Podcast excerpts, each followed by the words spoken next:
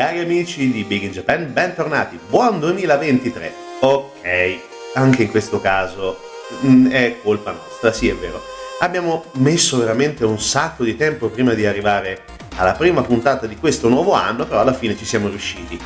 Uh, sì, è stato un interessante cambio di data, diciamo così, però finalmente oggi torniamo in diretta streaming qui su Radio Sverso e raccontiamo, se avete visto i nostri social e, la, e li avete visti assolutamente, uno dei punti più alti del, dell'animazione giapponese che il mondo ha potuto ammirare. Oggi parliamo di Lady Oscar, parliamo di uno degli anime e di manga, prima ancora, più importanti di sempre. Uh, che dire, Lady Oscar, uh, conosciuto anche con uh, il nome italiano di Le Rose di Versailles, non lo pronuncerò in giapponese, oddio ci provo, però chiedo umilmente perdono al, all'autrice Ryoko, di Ryoki Ikeda, chiedo umilmente perdono alla divina creatrice di Lady Oscar perché mm, non è solamente Lady Oscar, però è conosciuto, come abbiamo detto, con, respiro, eh, Berusayu Nobara, più o meno, ok? Eh, è uno degli anime e dei manga più famosi di sempre, ha venduto tantissimo, uh, è stato uno dei più importanti a cavallo tra gli anni 70 e 80 per quello che riguarda ovviamente l'editoria e anche per il mondo dell'animazione. L'animazione giapponese, soprattutto quella legata alle di Oscar, è iconica perché in Italia è arrivata, se non ricordo male, nel 1982 e eh, attraverso Italia 1 e quindi è stata immediatamente uno dei fenomeni di, di, culto per una generazione che si avvicinava e che da un certo punto di vista aveva iniziato anche a vivere il mondo dell'animazione giapponese con i robottoni, ma qui il, diciamo così, il tema è leggermente diverso perché non ci troviamo nel mondo futuristico, futuribile di un Giappone invaso dai, dagli alieni e con tutti i robottoni di ogni risma che cercano di salvare il mondo, qui ci troviamo in Francia, perché la serie, il manga e l'anime sono ambientati in Francia. Sono gli ultimi anni dell'ancien regime e racconta in maniera dettagliata la vita, più o meno dettagliata, la vita a Versailles prima della rivoluzione del 1789. Iniziamo più o meno con eh, un setting a livello temporale del 1770 e da lì iniziano tutta una serie di eh, descrizioni di trame, di intrighi, di un mondo che viene che è stato anche descritto con buona dovizia di particolari dalla eh, mangaka giapponese che ha creato il, il capolavoro conosciuto a noi come Lady Oscar, ovvero Ryoko Ikeda, e racconta appunto la storia di questa ragazza. Racconta la storia di, anche qui la pronuncia sarà leggermente complicata per me perché mh, tra tutte le R è un pochino in stile francese, sarà leggermente difficile, però ci proviamo. Ovvero Oscar François de Jariges, più o meno, non chiedetemi una pronuncia migliore perché non ce la farò mai, e, ed è una storia molto particolare, una storia molto intensa perché eh, Oscar è un personaggio che eh, diventa, nonostante il suo sesso femminile, un uomo a tutti gli effetti, perché il padre, volontà del padre, la veste e la fa ragionare, la fa agire da uomo. Da 14 anni, dopo aver studiato alla scuola militare reale di Parigi, eh, per volontà del padre, segue la volontà del padre e diventa capitano delle guardie reali di Versailles. Quindi una cosa estremamente strana per il periodo, però non ovviamente per questo, per questo fumetto, per questo anime, perché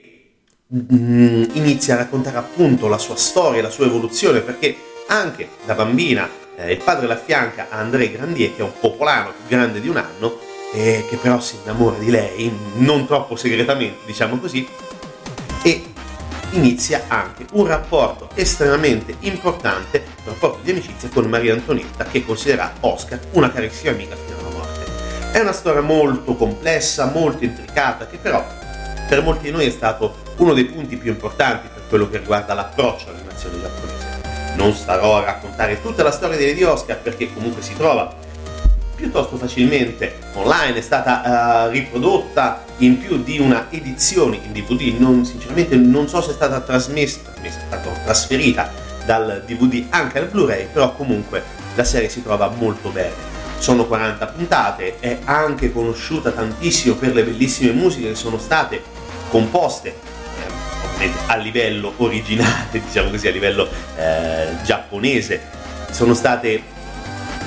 veramente caratterizzanti anche la, la serie e poi soprattutto anche per noi in Italia sono diventate fondamentali le sigle che prima sono state cantate in due versioni diverse, logicamente perché parliamo comunque di una riedizione, soprattutto quella moderna, perché quella degli anni 80 era stata cantata dai Cavalieri del Re, mentre successivamente è stata anche trasformata, diciamo così, dal punto di vista musicale nella versione che molti di noi conoscono che è quella appunto di Cristina D'Avena. Non le sentiremo adesso, le sentiremo verso la fine, abbiamo già iniziato a sentire qualcosa direttamente dalla colonna sonora giapponese e quindi la colonna è stata riproposta nel 2016 dalla Universal di Giappone e quindi tanta roba perché comunque eh, Koji Makaino è uno dei personaggi, uno dei compositori di colonne sonore di anime più famosi in Giappone e quindi molto attivo dal 1900, pardon, nato nel 1948 e attivo molto tra gli anni 70 e 80. Mm, di lui appunto abbiamo l'incantevole Crimi di cui abbiamo già parlato, abbiamo anche Jenny la tennista e lo Spank, è nato tristissimo, mio Dio, però anche quello iconico e parte integrante della nostra cultura animata e Detto questo, noi adesso cerchiamo di lasciarvi alla musica di Lady Oscar e poi torniamo e cerchiamo un pochino di descrivere la storia e più altro il personaggio di Lady Oscar. A tra poco, sempre con Big in Japan.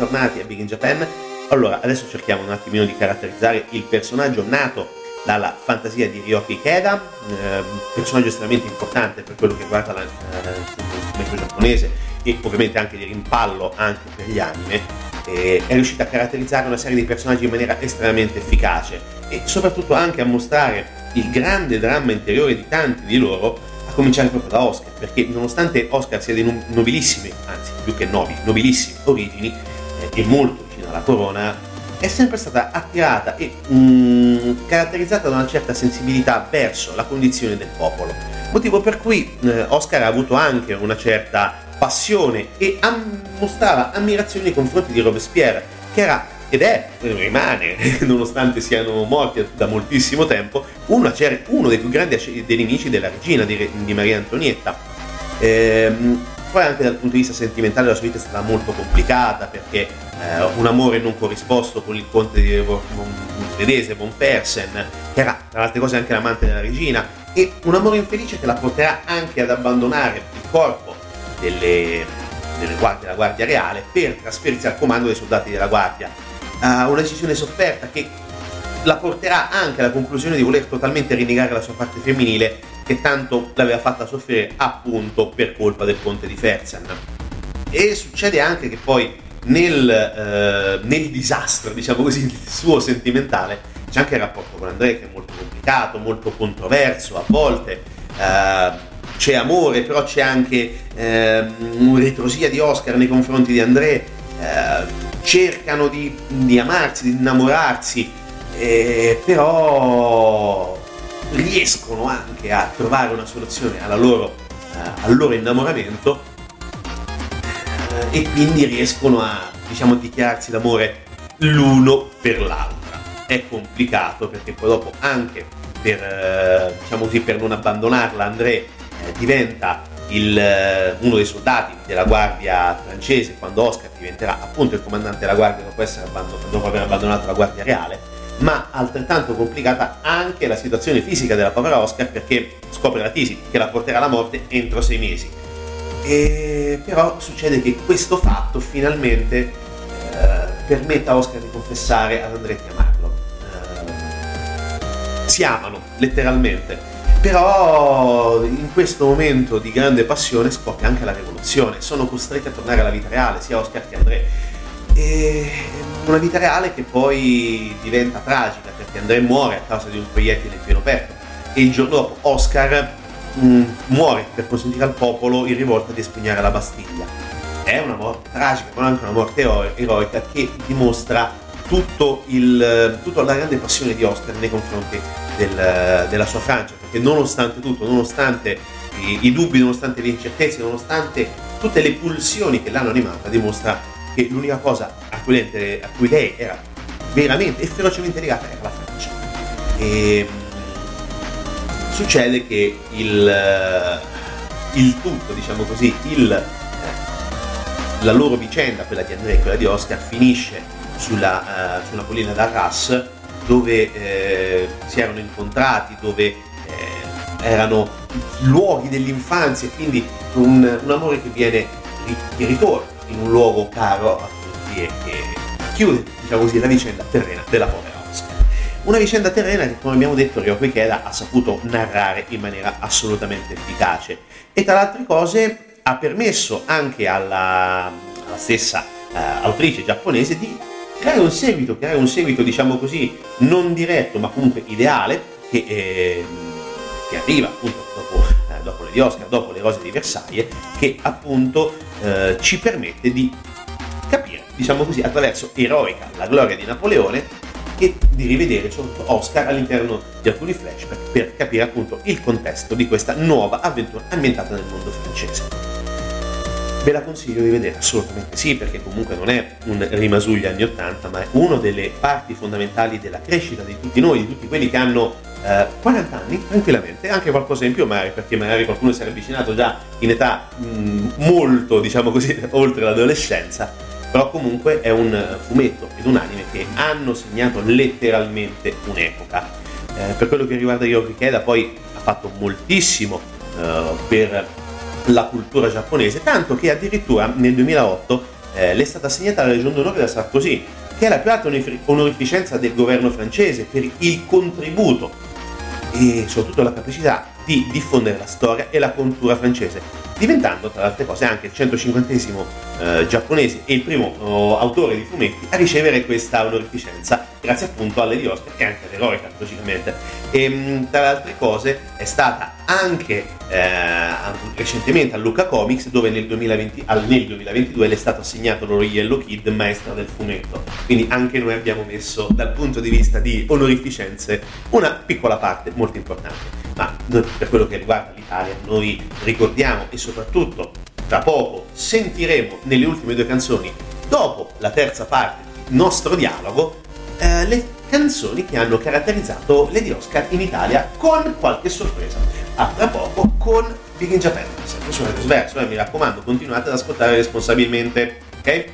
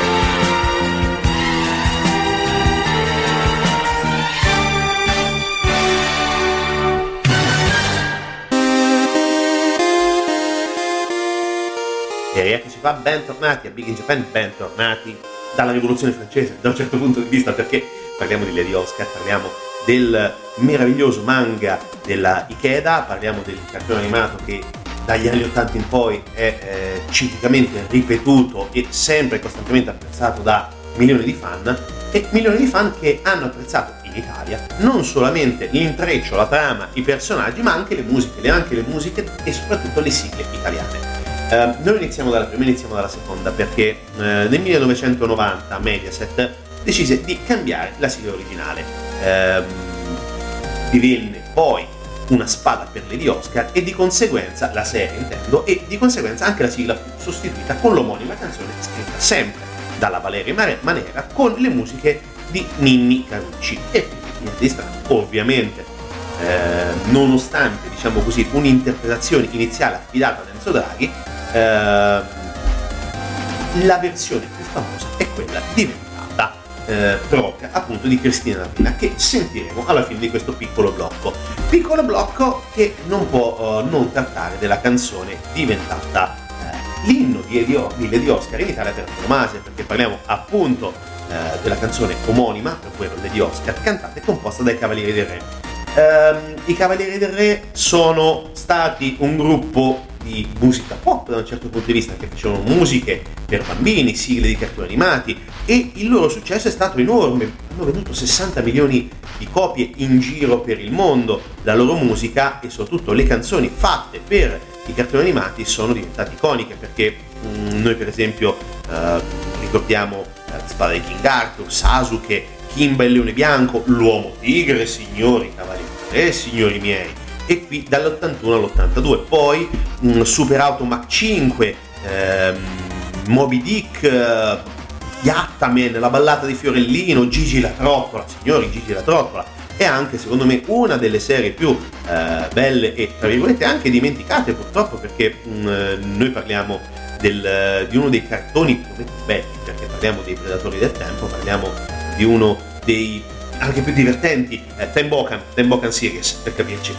e che hanno letteralmente infiammato la mia, uh, come definirla, passione, perché parliamo di una, um, di, di, una cosa folle, ci vorrebbe una puntata, lo faremo su Tempocan, prima o poi, Predatori del Tempo, 53 puntate, Euro TV, tutti i canali estremamente locali che però avevano Tempocan e quindi tutti molto, molto contentissimi perché Tempocan è uno di quelli, eh, di quelli che ho amato più di tutti nella mia infanzia, nella mia fanciullezza, diciamo così. E mm, per quello che riguarda poi i nostri amati Cavalieri del Re, uh, Lady Oscar è stata cantata da un personaggio molto particolare che è ritornata in auge qualche giorno fa, nel vero senso della parola, perché parliamo di eh, Clara Maria Teresa Serina,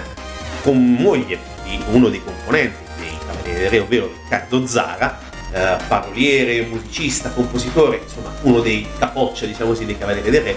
E Mar- eh, Clara Maria Teresa Serina è ritornata in auge perché qualche giorno fa eh, si è presentata su un um, programma di talent diciamo così per eh, persone oltre 60 anni per musicisti o no, o no oltre 60 anni cantando la canzone La ragazza di Panema. Lei è eh, brasiliana, di origine brasiliana, nonostante abbia delle eh, origini carissime, visto che Serena comunque è un cognome anche abbastanza facilmente riconducibile all'Italia, si è presentata con questa canzone, La ragazza di Ipanema. E non so per quale sconosciuta ragione, adesso qui mi infervoro e inizierò a picchiare in maniera sconsiderata i sedicenti giudici di questo spettacolo, The Voice Senior o qualcosa del genere, ovvero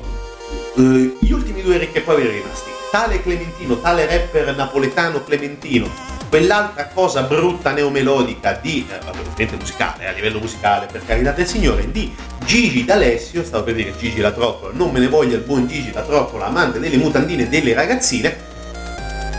c'è un momento di credito in questo preciso istante, ma va bene così, ovvero eh, dicevamo Gigi D'Alessio e poi Loredana Bertè. Uh, I quattro, in quest- anzi cinque in questione, non hanno apprezzato la povera Clara, eh, dicendo che non aveva voce, dicendo che andava fuori tempo, dicendo che era stonata, insomma l'hanno blastata e nessuno dei quattro si è girato. Maledetti, perché non hanno riconosciuto la voce di una persona che va ormai, diciamo così, ben oltre i 70 anni, diciamo, stavo per dire va verso gli 80, ma ce ne vorrà di tempo, beata lei, e soprattutto non sono, uh, non, non sono stati in grado di trovare un giudizio positivo e nessuno di loro si è girato e non è riuscita ad andare alla fase successiva, insomma eliminata. Male. On you, maledetti giudici. Questo perché non ha cantato Lady Oscar. Quando ha intonato Lady Oscar con la sua voce molto leggera, molto gentile, nonostante l'età, se ne sono accorti e qualcuno se ne è anche pentito. Vi sta bene che vi siete pentiti maledetti perché molti di voi sono cresciuti con quella, anche i vostri figli sono cresciuti con questa musica Quindi vi sta bene che vi siete pentiti, se vi siete pentiti. Però quello che rimane, nonostante tutto il delirio in questo momento, anche un pochino di rabbia, definiamola così, eh, i Cavalieri Re e Clara Serena hanno letteralmente marchiato a fuoco l'esperienza di Lady Oscar in Italia. La canzone è diventata una delle icone degli anni Ottanta per la musica in generale, non solamente per quella dei cartoni animati, perché Lady Oscar, meno male la canticchiano tutti. Io credo che dopo aver deciso di fare questa, questa puntata sulla di Oscar, volevo farla da tempo, però sai come un po' di cose, ne vedi altre, compri quintali di roba al Prime di Amazon e poi non, non, non ne parli ancora. Arretrati un sacco. Alla fine è arrivata Lady Oscar e quindi è arrivata la decisione di fare sì, facciamo Lady Oscar, visto anche quello che è successo alla povera Clara Serena, ok ragazzi, facciamolo perché se lo merita e deve essere, diciamo così, ribaltato il giudizio su una cantante che ci ha lietato per milioni di ore, per tante canzoni che ha cantato, e, che dire, grazie a Clara Serena, grazie a Lady Oscar, grazie soprattutto all'autrice Lady Oscar, che è fondamentale ringraziare Ryoko Ikeda, e quindi grazie per averci ascoltato anche a voi e quindi ci troviamo ancora una volta in diretta streaming domenica prossima su Radio Sverso, sempre con Big in Japan e voi continuate ad ascoltare responsabilmente. Alla prossima settimana.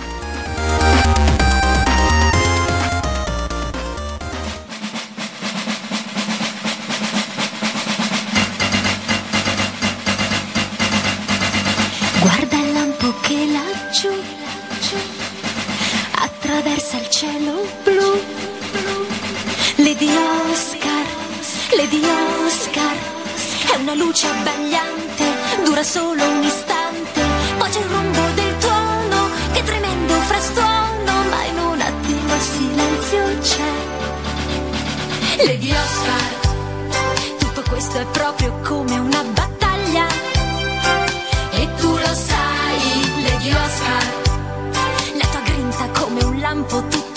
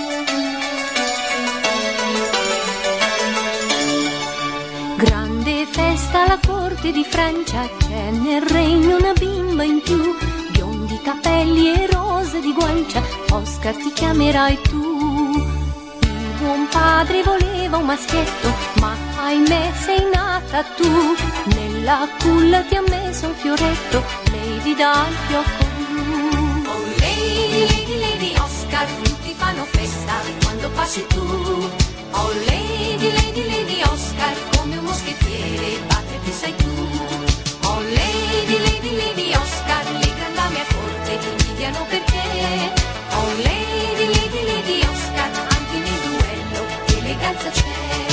Oh lady, lady, lady, lady oh lady, lady, lady,